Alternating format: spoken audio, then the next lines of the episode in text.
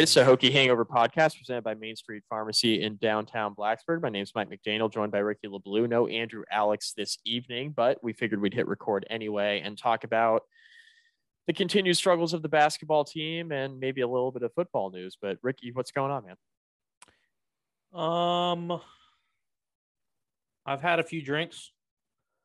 Same. Um, I'm going to keep the filter on though. Um, Cool. Andrew is handling more important duties this evening. Um, that's up to him if he wants to explain that on a later podcast. It's his girlfriend's birthday. I'll explain it for him. so um yeah we'll be we'll have the full gang back soon but um unfortunately we are gathered here again this evening to uh grieve another uh actually two Too, uh, yeah. virginia tech basketball losses um and i think you and i are in i think we're in agreement on this i don't know if there's any any um any optimism left on your end but Not really. pretty pretty clear that this team is is not tournament bound this year. Yeah, I uh, I saw that Joe Lunardi. I was watching that North Carolina game last night. We sit here recording Tuesday night, by the way. I was watching the North Carolina game last night, which, you know, to be quite honest with you, I thought Virginia Tech played well for most of the game, and then just kind of stumbled the last seven or eight minutes. Um, but I, I was watching the game. I saw Joe Lunardi had us as the uh, the next four out, which essentially They're is still like the next four out. and I I just I laughed. I was like, well, what? I mean, and and I explained this on the last podcast. Like the analytics really like Virginia Tech, but at some point you got to start winning basketball games. And since I mean, we've recorded, watch, just Right, just watch just the watch. game. right? And and we were explaining this before Virginia Tech even took the court against Boston College. And the one thing we said was that Virginia Tech, if you do anything in the next couple of weeks, just don't lose to BC. And Virginia Tech played pretty well in the first half and then pretty poorly in the second half of that basketball game. And I, I really, Ricky, we can get into specifics of each game if you want to. I'd rather not because really I feel like we're just we're just talking about the same thing over and over again. Virginia Tech continues to struggle to close out basketball games, right? And they've had a lot of close losses this year. And what it really comes down to, in my opinion, is that Virginia Tech is lacking a guy down the stretch of games who can take the ball, put it on the floor, get to the bucket, and go get you a basket when you need it. That's what this team's been missing all year. And I think when the games are close, especially in conference play, you really see that crop up down the stretch of games. And Virginia Tech doesn't have that guy. And I really think that's the separator between Virginia Tech being like a 15 win team versus sitting here around 500 as we're at the halfway mark or around the halfway mark in ACC play. What did people on Twitter tell me when I tried to explain to them that Storm Murphy was keeping was was really lagging this team back? I, uh, okay, so I agree. I agree with you that Storm Murphy has not been what we were hoping that he would be, but I do think to some degree he's a little bit of a scapegoat, right? Like I think this. oh well, team- I mean, don't get me wrong. He like there's plenty of blame to go around, Uh, right? yes, like yes, yes, yes, yes. has been really bad for a good chunk of the season. Mhm. Uh, Keve Aluma, uh, as as talented as he as he is of an offensive player, Yep. he is soft on the defensive end. Yep, agree. Um, Justin Mutts is a bit too up and down for me. I, I really love his his mentality and his physicality, but he's very very inconsistent. Yes, he's tough, but Uh, Darius. Maddox has not provided any pop off the bench so far, even though he continues to get very very limited opportunities. But the easiest way to fix a lot of your problems on the offensive end is to have a point guard who can create and can get his own shot off. And my man went one of four against Carolina. Yeah. Um he's he's just not that good. Yeah, And and I, I I keep coming back to him because A, people are erroneously defending him for some reason. But B, he was supposed to be the catalyst of the offense this year. He was supposed to be the engine that made it win. And he's just not doing it. You know, like Pedulla goes two of five, but he goes four assists, no turnovers. Um, at this point, and, and, and you know, I know we're going to get a little deeper into this as we finish wrapping up these two games. But at some point, you've got to take a look towards next year and realize that getting Sean Pedulla as much run as possible over the next over the remainder of the season is the best thing for the program. Um, and the same goes for guys like Darius Maddox, David and N'Guessan, and even Jalen Haynes, who uh, my good friend and um, and editor at Dulles District, Dave Scarangella, texted me during the UNC game, and he said Mike Young must have read your article because Jalen Haynes is in the game, and Jalen Haynes was in for one minute. yeah. yeah. Um, I, you know, like so it just at a certain point, you know, I think Mike Young is being stubborn. Um, and that's very disappointing. Uh, Storm Murphy has not continues to not live up to the build. And I think just to, to kind of encapsulate all of Virginia Tech's issues, and I've mentioned this before, North Carolina went 22 of 26 from the free throw line, including 15 of 19 in the second half. Yep. So Car- Carolina had more makes and more attempts from the free throw line in the second half than Virginia Tech had in the entirety of the ball game. Virginia Tech went 7 of 11. So at a certain point, you just do not have the ability to create on offense. And right. no matter how good your offensive sets are, and no matter how good you are at calling plays and, and drawing up, you know, ways to get guys open looks, if you don't have guys that can create off the bounce in basketball, you're going to struggle on offense. And that's what we're seeing right now. Yeah, I agree. The um last night I during the Carolina game, I did see the lineup, and we saw this briefly against Boston College as well, where Sean Pedulla and Storm Murphy were on the floor at the same time. And I don't think you want to play them together for extensive stretches because of the liabilities it creates on the defensive end. But I do think that the offense, when those two were in, provided more of the uh, penetration ability at the guard spots that Virginia Tech simply is not getting when you're seeing a Storm Murphy, Nahiem Alleyne, Hunter Cattoor lineup out there. Uh, to expand on that further, uh, in the last eight minutes, uh, Sean Pedulla and Storm Murphy were on the floor for basically from like just under the under eight timeout until almost the under four timeout, they were on the floor together. Um, when that happened, Sean Pedulla was the primary ball handler. What that did was that allowed Storm Murphy out on the wing to allow him to, you know, not have so much pressure on him as a ball handler. Because usually you see him and he's just like, he's got the ball for long stretches of the shot clock before he's passing it off, and they're they're trying to get into their offense.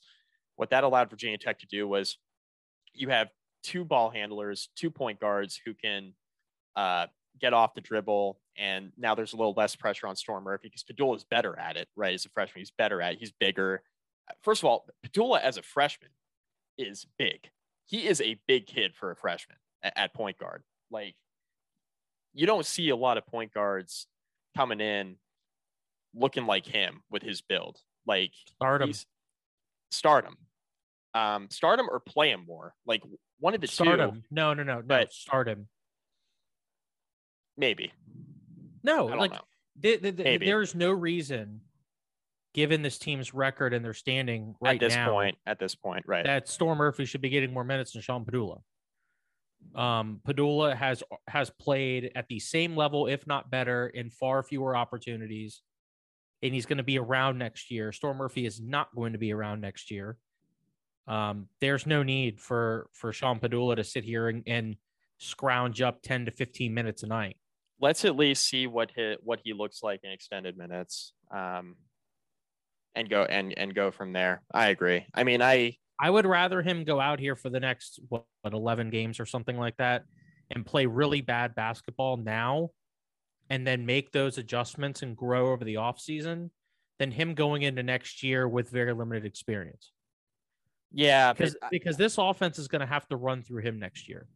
Ade Aluma, who does a lot of a lot of distributing from the big, from from the five, he's not going to be around. Um, Nahiem Alleyne's not a distributor. Hunter Cattoor, we all know he is limited in terms of his ability to create. Storm Murphy is obviously gone.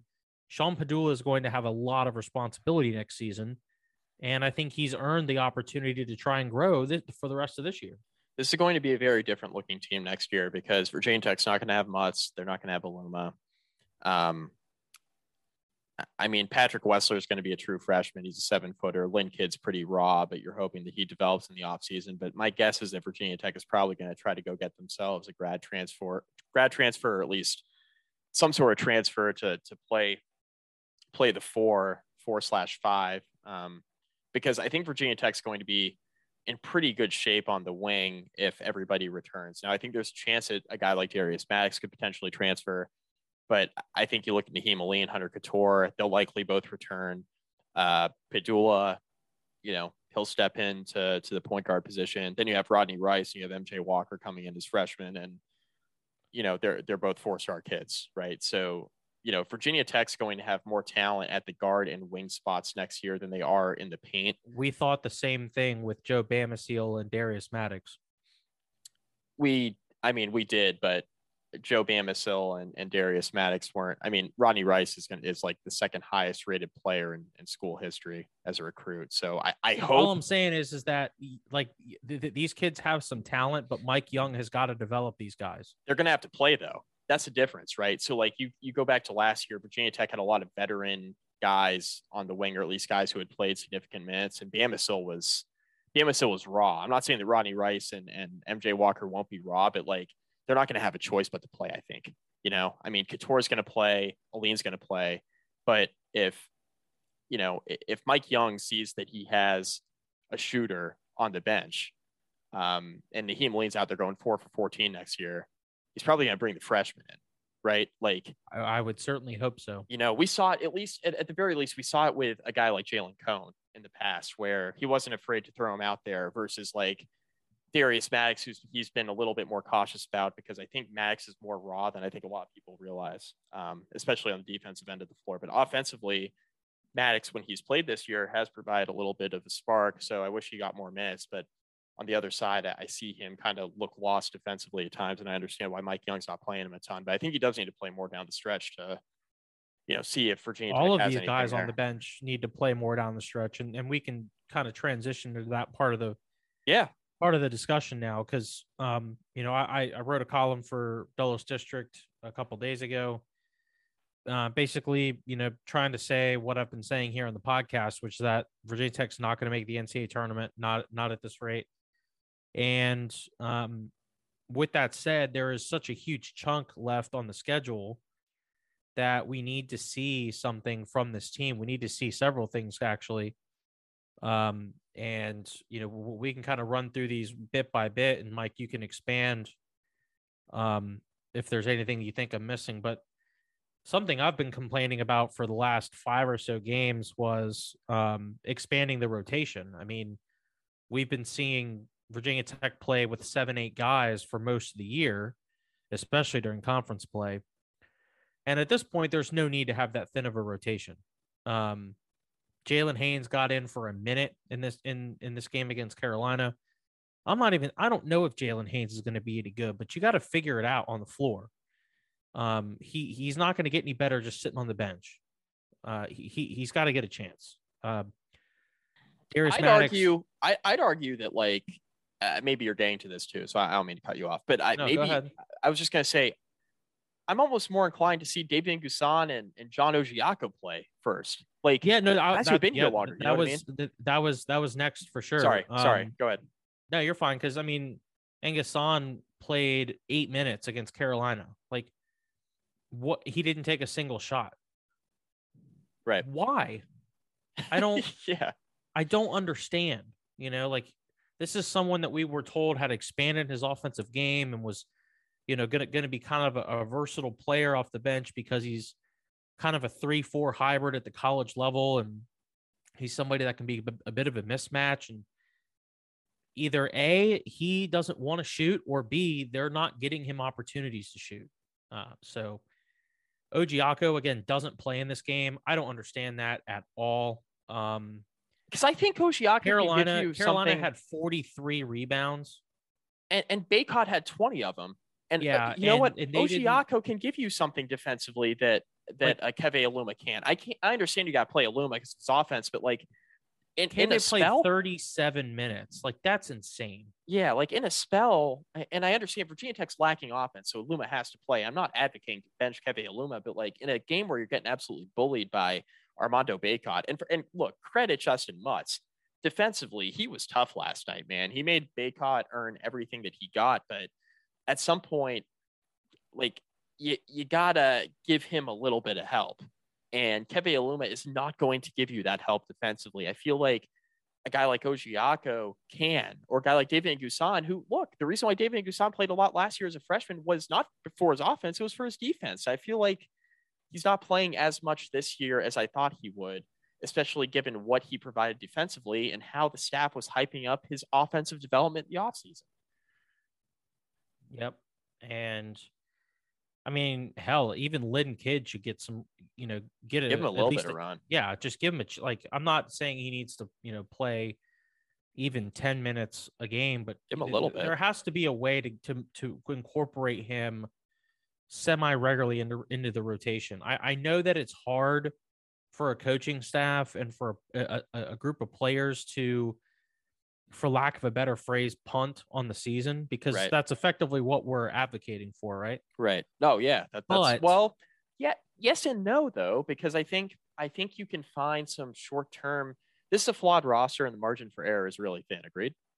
yeah Okay. So I think what you can do in the near term is, you know, you're not going to fix everything, obviously, because there's some stuff that just can't be fixed right now, just from a roster composition standpoint. But I think what you can do is by implementing some of these small fixes, maybe you patch some of the bigger holes up a little bit, right? Until you get reinforcements in next year. And, And maybe, you play a little bit you know, better down the stretch. maybe you get a flash in the pan and you know somebody gets hot off the bench whether it be Maddox or Haynes or Pedulla or I don't Right. know but the whole point is is that what it what they are doing at the moment is not working Right. So do something stop different. doing it yeah, do something a little different. Can I circle back to your Lynn Kidd comment real quick? yeah So uh, you you know, I, I think we both acknowledge that Lynn Kidd is is a pretty raw player, but as a prospect, you know, he was a he was a four star guy, committed to Clemson, um, didn't play a lot last year, comes into Virginia Tech, has not played a lot this year, but you're telling me that Lynn Kidd is is any more or less raw than David N'Guessan was coming into the coming into the program last year, and David N'Guessan got some minutes defensively. You're telling me you can't play Lynn Kidd like six minutes, eight minutes a night? Like again, Ricky, we're not advocating that he plays 20, 25 minutes, but he can't help you in a pinch. or or even you know pl- play him every other game just get him something. get him a chance to get some experience and and and give him a an opportunity to show if he is you know has some potential against ACC caliber talent. You would think that he would, Right. given kind of his um you know his his track record as a, as a prospect. And for, and for all intents and purposes, maybe you just lump Jalen Haynes into that that same category, right? Where Yeah, yeah. same same deal, just to see what you got, just to see what you got. Um, yeah, but I, I think you can find some you can find some short term fixes here by just changing it up a little bit because what you got's not working. Like the the offense we saw the final five minutes of the game last night, and and really to, to be quite honest with you, not only in the Boston College game, but some of these games Virginia Tech has lost this year that have been pretty close. Is you're seeing an offense that basically you got a flex cut out on the wing. You have your point guard passing it out to whoever it is, Alleyne or Cattoor out on the wing. And then they try to dump it inside to Mutts or Aluma. They take like five dribbles and throw up a contested six or seven footer, right? And you just hope it goes in. That's been the team's offense the last five minutes of games when, when the game's getting tight. And I understand you want to play it through your, you know, you want to play it through your your best offensive players and you want to play it through your bigs, but you want to play inside out, not inside only, right? And I feel like they've just been it, it- that's been too stagnant of an offense. It has not been working. Just do something different, right? Whether that's playing Pedulla, I, we talked about the Pedulla and Storm lineup in the backcourt. Whether it's playing playing them together or bring Darius Max off the bench in more extended minutes, starting a Sean Pedulla and, and bring Storm off the bench. You know, um, you know, playing playing Cattoor and, and I don't love this lineup, but playing Cattoor at the one, trying to go a little bit bigger. Maybe that's when you bring in a a Lynn Kidd off the bench for like five or six minutes, and you go a little bit bigger instead of going going real small with with Pedulla and Storm. I I don't know if any of this works, Ricky, but just try something different because this team's struggling so much offensively with the five that starts the games and the five that finishes the games with you know Storm, Alleyne, Cattoor, Mutts, and Aluma. That five's not getting it done offensively consistently enough against teams that they should be outscoring I'm talking NC State, which I get the first game was COVID, but NC State, Boston College, you got Pitt and Georgia Tech coming up.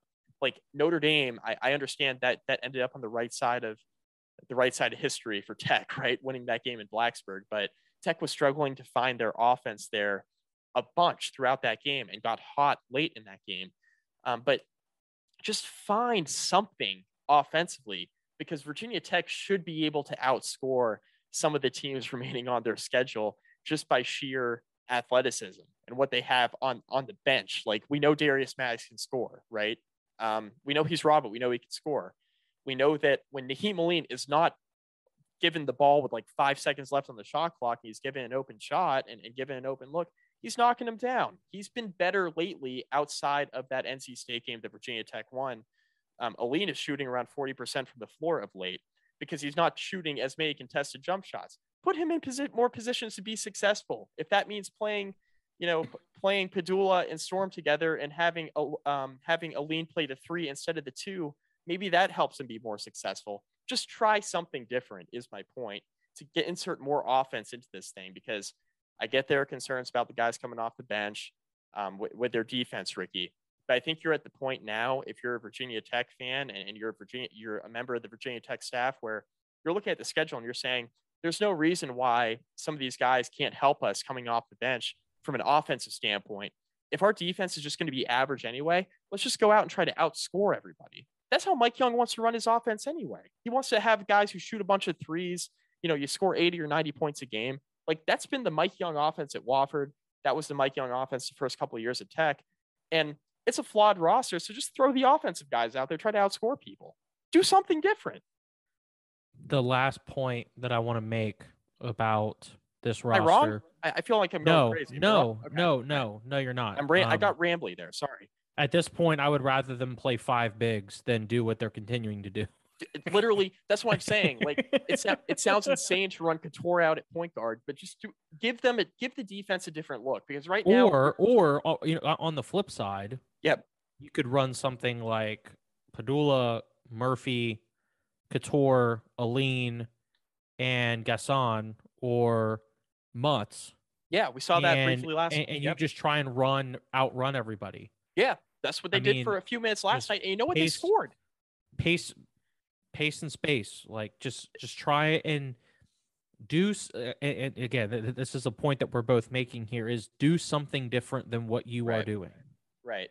Um, I, Mike Young is too good, at least we we believe, right, of an offensive mind to continue banging his head against the wall, which is what he's doing right now. Right just thinking it's going to work because you've like, had guys am, who have been there before. Every every time I watch a Hokies guard or Ford drive to the lane and then have to pull back or stop their dribble after a second or two because they can't get around the corner, I just cringe because that's right. been the entire offense for the season. I agree. Because they don't have anybody capable of trying to get to the rim. So try something different. Uh, yeah, yeah. The last point I wanted to make was that Sean Pedulla is, is averaging less than ten minutes a game. Got to go up now. Stop it. Got to go up now. Yep. Stop. Yep. It makes no sense.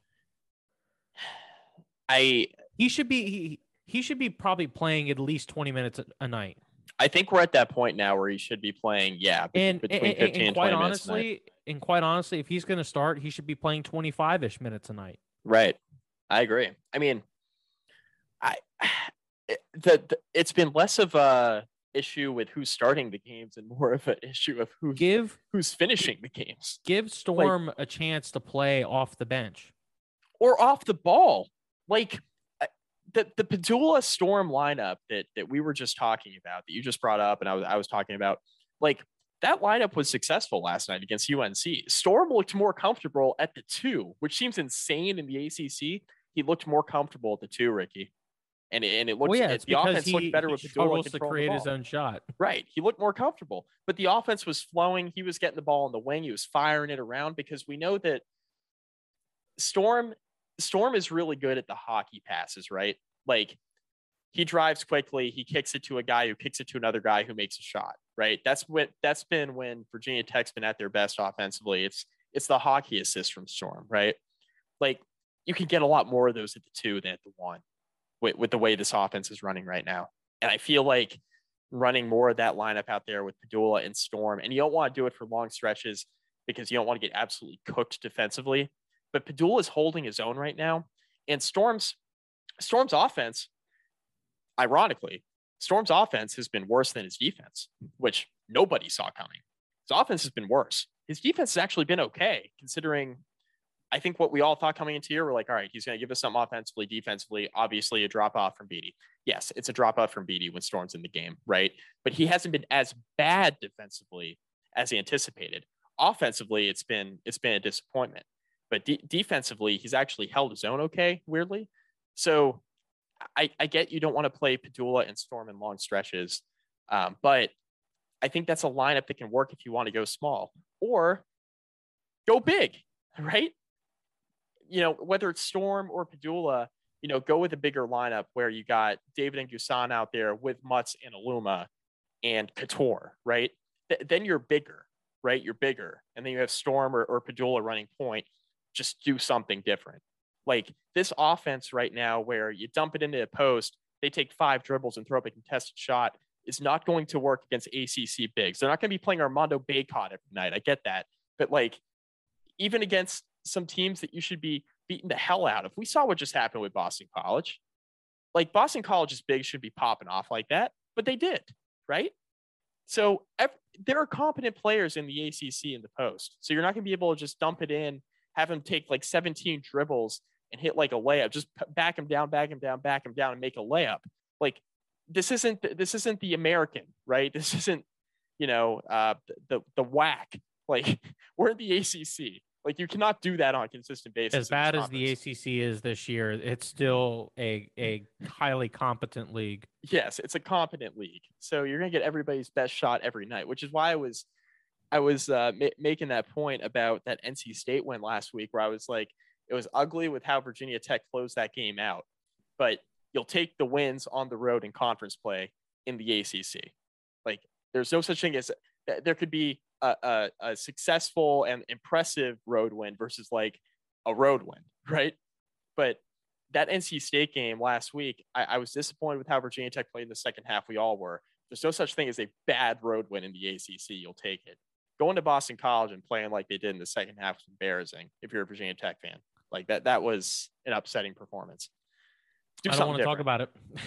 yeah. So anyway, do something different. Virginia Tech plays Miami uh, tomorrow night. If you're listening to this, I guess it's Wednesday now. So tonight, um, the Virginia Tech goes on the road to Tallahassee uh, this weekend. So two pretty important games coming up here for Virginia Tech. They're all important. Just try to play better. I guess. What what, what are what what percentage chance do you give Virginia Tech of going one and one in these two games? Um, Oh, Miami's been Miami's been better, obviously better than Virginia Tech. They've been kind of up and down lately, though. But it's been against good competition. I would say like thirty percent. Is that high? I'm gonna go. I'm gonna go twenty.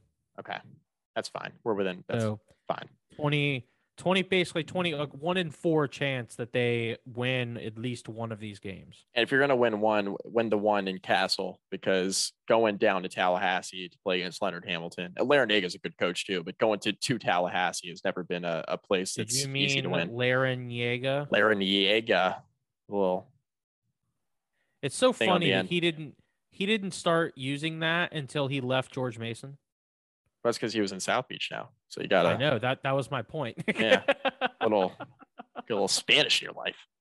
He, he's um, he, he was Brian Kelly before Brian Kelly. yeah, I I had no idea Jim Larrañaga was of Spanish descent, but I guess he was. Or that man he, was in the spotlight no for like a decade before he went to Miami, and not once did anyone say Larrañaga. It was Larrañaga. Yeah, and I, all of a sudden he goes to Miami and he's like, "Oh, it's Larrañaga." I mean, you heard me a minute ago. I still call him Jim Larrañaga. Uh, yeah, but anyway, exactly. point being, win the one in Blacksburg is really hard to to go win on the road I don't, the ACC. I don't care which one it is. Just well, I don't. I don't. Well, I don't either. Game. I don't either. I just think it's going to be easier to win in Cassell. Yes, it, it will be easier to win at Cassell. Yeah. So, oh, man, we were. uh I'm just I'm I'm I'm tired of watching the same game over and over again because that's it's kind of what it feels like at this point. Is that it's the same issues, nothing's changed, um, and there there hasn't been at least from my end. Uh, I am not a basketball expert, in case you didn't know. Um, well, it- but I mean, from my end, I right. have not seen a concerted effort to switch things up. You know what? You may not be a basketball effort, but your points are correct. I mean, I, I think the the naked eye, so to speak. I did stay point at a Holiday Inn what the issue Express last night. Stay smart. Uh, I mean, the it's pretty it's pretty obvious what the team's issues are right now because we're seeing the same issue crop up in yeah, every game. it's been from start to finish. it's not that this team's not competitive. The team's been the team's been competitive. It's just you get into the last five or six minutes of games, and I mean, yeah, I, I get the Carolina was up by twelve with like a minute. What and a half is to go last what is the phrase that we hear in sports? Period. Good teams find ways to win. Bad teams find ways to lose. Virginia Tech is finding ways to lose games. Yep. Speaking of teams that find ways to lose games, you want to talk about the football program? Um, I hope that they don't do that this year. Um, well, I it, it, I think it might take a year or two, but oh, uh, yeah, Chamarri Conner's coming back. Yes. Um I've been relatively critical of Chamarri because I get tired of watching him launch his shoulder at guys and with tackles. Um Uh-huh. it's fun when he lands one, right? Because it's a big hit. Uh but I'm really hoping that the new staff and the new scheme will use him more effectively. Um something I've always kind of been frustrated with, especially in the Justin Fuente era, was it always felt like Virginia Tech's safeties were in really bad shape in terms of like the, the matchups that they were being put in. It always felt like their safeties were mismatched, right? They their safeties never had the athleticism to keep up in man to man. Um, I'm hoping that that is no longer the case under Brent Pry. I don't. I haven't studied Brent Pry's defense to tell you how their safeties play, but I'm hoping that Pry and his group will have obviously what they've obviously watched a ton of Virginia Tech film over the last year plus probably to get an idea of what kind of guys they have coming in, and hopefully they will be able to put Chamarri Conner in better positions than he has been put in in his Virginia Tech career because I, I think he is a talented player. Um, I think he still needs some coaching, but having him back is, is certainly a boost for a, a program that's going to be struggling to find experienced vets at, at any position, quite honestly. Yeah, the reason why I think this is really important is because he provides a. Um, I don't want to minimize Chamarri Conner to a stopgap. I, I think that's a little bit unfair, but I you understand. Effectively, that's what it is, though, it's, right? It's a it's a bridge. It's a bridge to the young guys that Brent Pry is trying to bring in and develop. Um, that's re- that's really what it is. And Chamarri Conner, we know he can be an effective player. There's no question about it. Uh, so having him on the roster is a net positive to next year's team. Uh, but he can also provide um, that stopgap where you don't necessarily need to throw a freshman in right away or or a sophomore with limited experience in right away. And and the more that you can do that with guys who have been around the program, I get a new coaching staff, new scheme, all that, but guys who understand what it means to be a collegiate athlete at Virginia Tech, the more that you can bring those guys back, the better. And I think that's why it's a net positive. That that's my immediate thought because we'll see how Brent Pry uses him. I mean, Conner's going to play a bunch. There's no question about it. He will be a starter. I'll be shocked if he's not. Like he will be out there.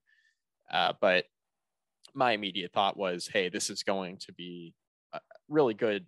You know, to, to have a veteran on, on that defense to help Brent Pry in year one. Is there any chance that he plays like weak side linebacker?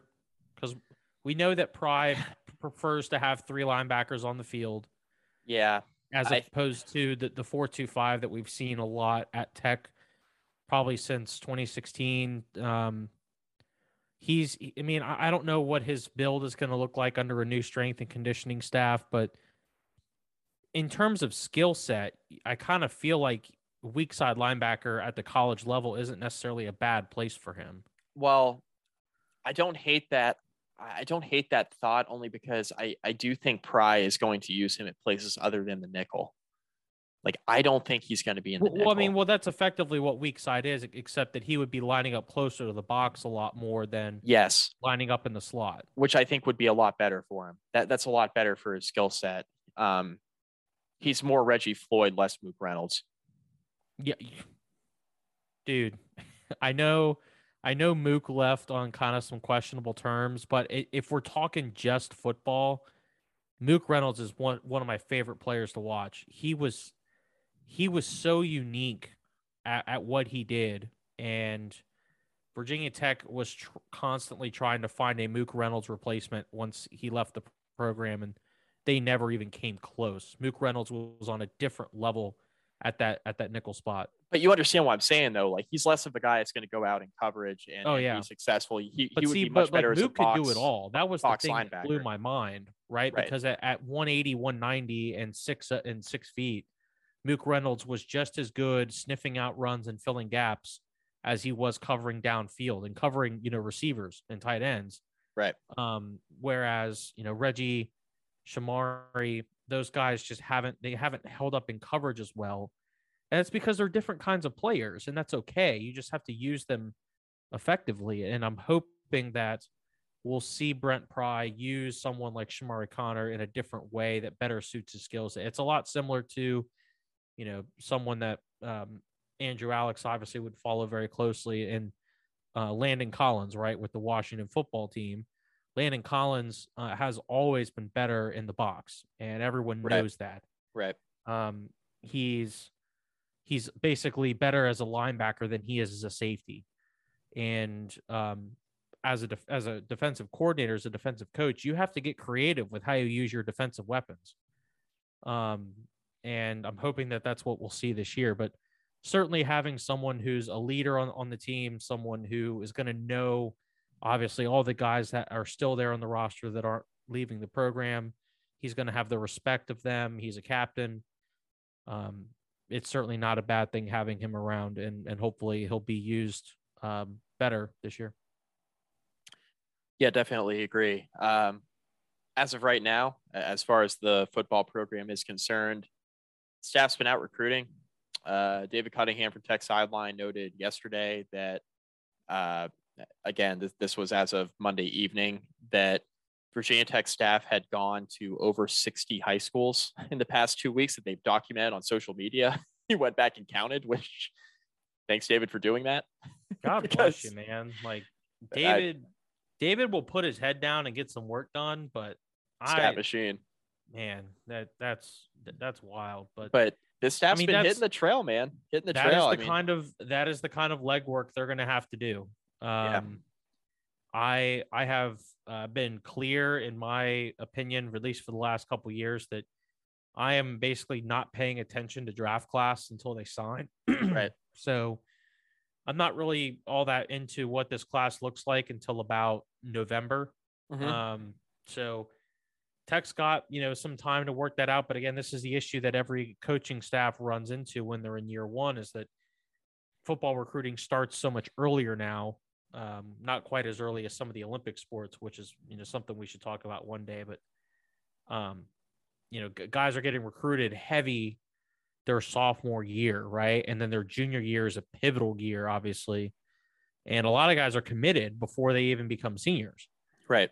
Um, and so a lot of guys that Virginia Tech is recruiting for 2023, those guys are, you know, some of those guys are committed already. Some of the, those guys have already uh, narrowed down their list or things like that. So th- th- th- there are a lot of walls that have to be broken down. I feel like in in year one, um, and re- really it's hard to get an idea as to what a coaching staff's ability to recruit is until really year two, if we're being honest, because that's more that's closer to a full cycle. Um, but it's all about it's all about being willing to put in the legwork, right? This is a big state. This is something that you know w- we've talked about before, and um, the state is very different depending on where you go, right? So where you're at in Nova is way different than where I'm at in Virginia Beach. Virginia Beach is way different than where Andrew is, obviously in Blacksburg.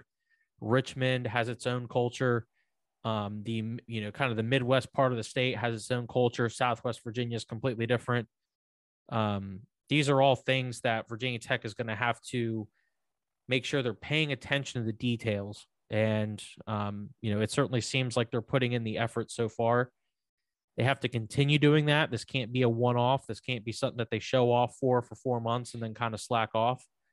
And it has to get results. It has to be effective. They have actually have to start pulling kids uh, that they have high on their list. Um, but it's obviously an encouraging start. Yeah, definitely encouraging. I mean, it's it's nice to see the effort being put in in a way that, and it's nice to see themselves publicizing it. Right, that was one yeah, of the things. That's, so that's my takeaway too. So so like you you work in consulting, and part of your job is basically telling people what what to do. Right. Uh, Look, yes, you, you simplified it. Yes. This is yes. this is the best practice, and you should do this. Right. Yep. Like my job is public relations. Right.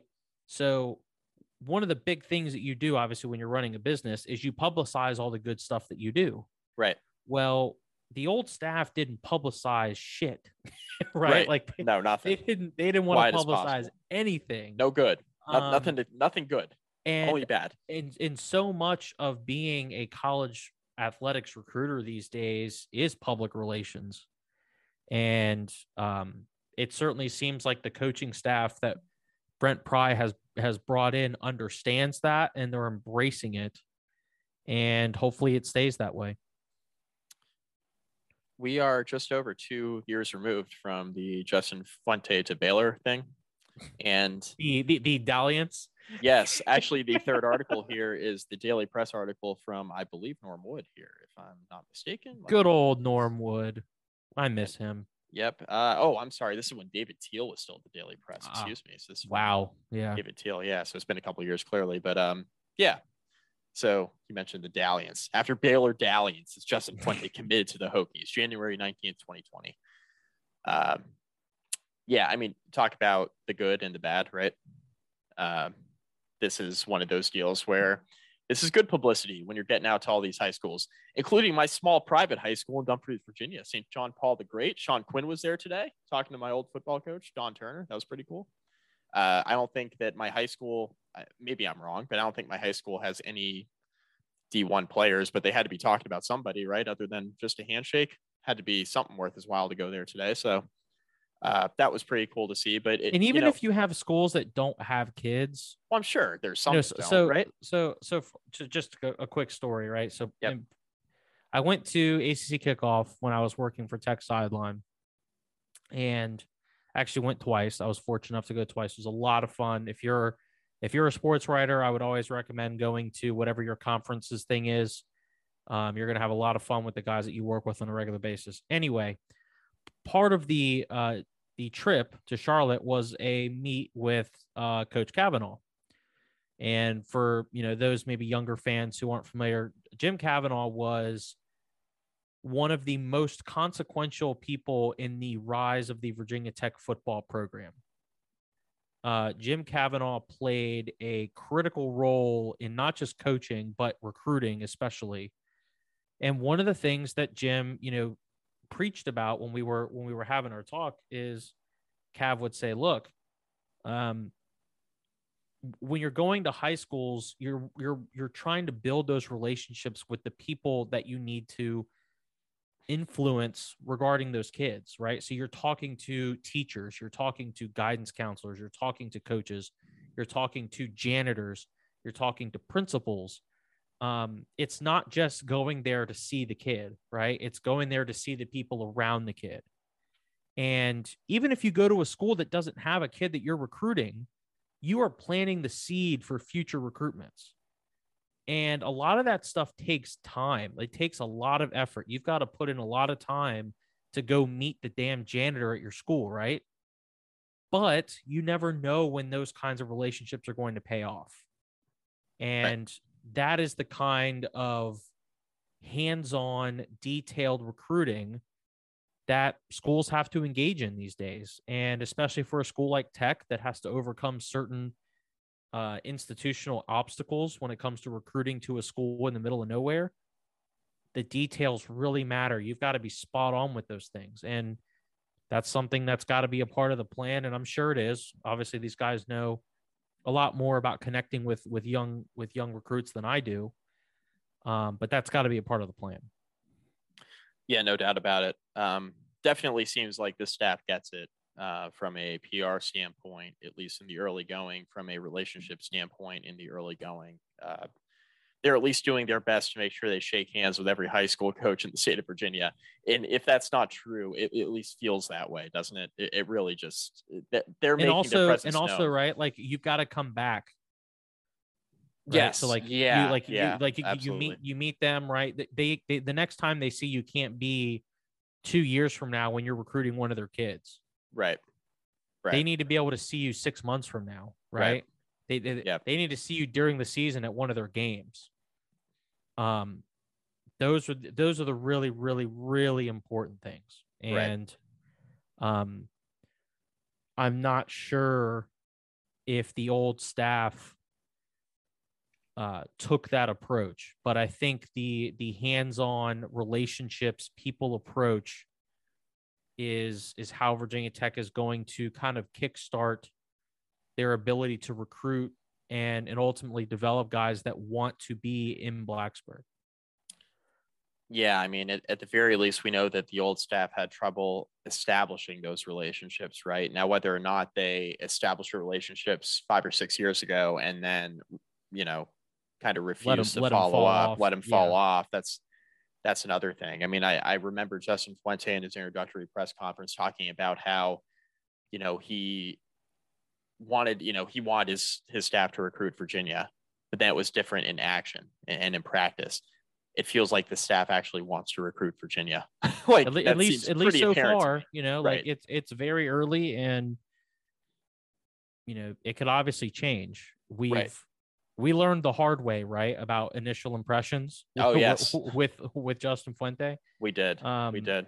so again th- things are going good so far so let's you know just keep an eye on it and hope that things continue to to progress in that direction. And obviously there are going to be hiccups along the way and bad things are going to happen but you know hopefully the general trend is up and it's going to take a lot of work. I you know I, I know these these coaches get paid a lot of money right? Like They even if you're a even if you're a low level assistant, you're making like two hundred fifty thousand dollars a year. Which, hey, you got me beat. Good money if you right. can get it. Yeah, good money yeah, if you can get it. but like you said, they earn it. Like it is, it is a three sixty five job. You are on the clock, 24 7 365 and in a lot and, and those hours are not cheap hours right it's not like you're just lollygagging on your laptop you're you're busting your ass whether it be watching film game planning traveling uh talking to parents talking to grandparents talking to teachers um all that stuff it, it's a grind and i i I respect the hell out of anybody who can do that effectively because it, it takes a lot, a lot of effort, and you have to have a, a serious drive for that kind of stuff. Yeah, absolutely. I mean, they're making plenty of money, so let's see them earn their keep, right? Uh, yep, it- absolutely. it's looked hey, it's looked good so far. Uh, Rick, anything else before we wrap up here? um, congratulations to you, you bastard. David Ortiz is in the Hall of Fame. Yep, Um, yeah, he is. You damn Boston fans get everything you want. Barry Bond should be in Um, too. Yeah, well, the, unfortunately, this is not a Major League Baseball podcast. I, that's if you want me to rant Um, about why Barry Bonds should uh, be in the Hall of Fame. I got I got time. Rick, Ricky I- knows I'm, this. I got am time. sure. I'm sure you and I would be pretty close on that regard. Yeah. Um, no, I don't think I have anything else. Uh, if you're in Blacksburg and you know you need a place to get your prescriptions, or you need a place to buy some band aids or whatever, you need to go to Main Street Pharmacy. Um, Jeremy Counts is obviously a friend of the podcast. He is a supporter of the podcast. Um, he is a supporter of Virginia Tech athletics. So, um, if you're interested in supporting those who support your alma mater, uh, Jeremy is your guy at Main Street Pharmacy. Um, don't think I have anything else at the moment. Um, rate, review, subscribe.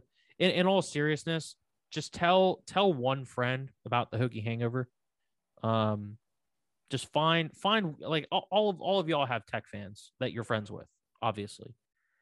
Uh, find one person and and tell them to listen to one episode.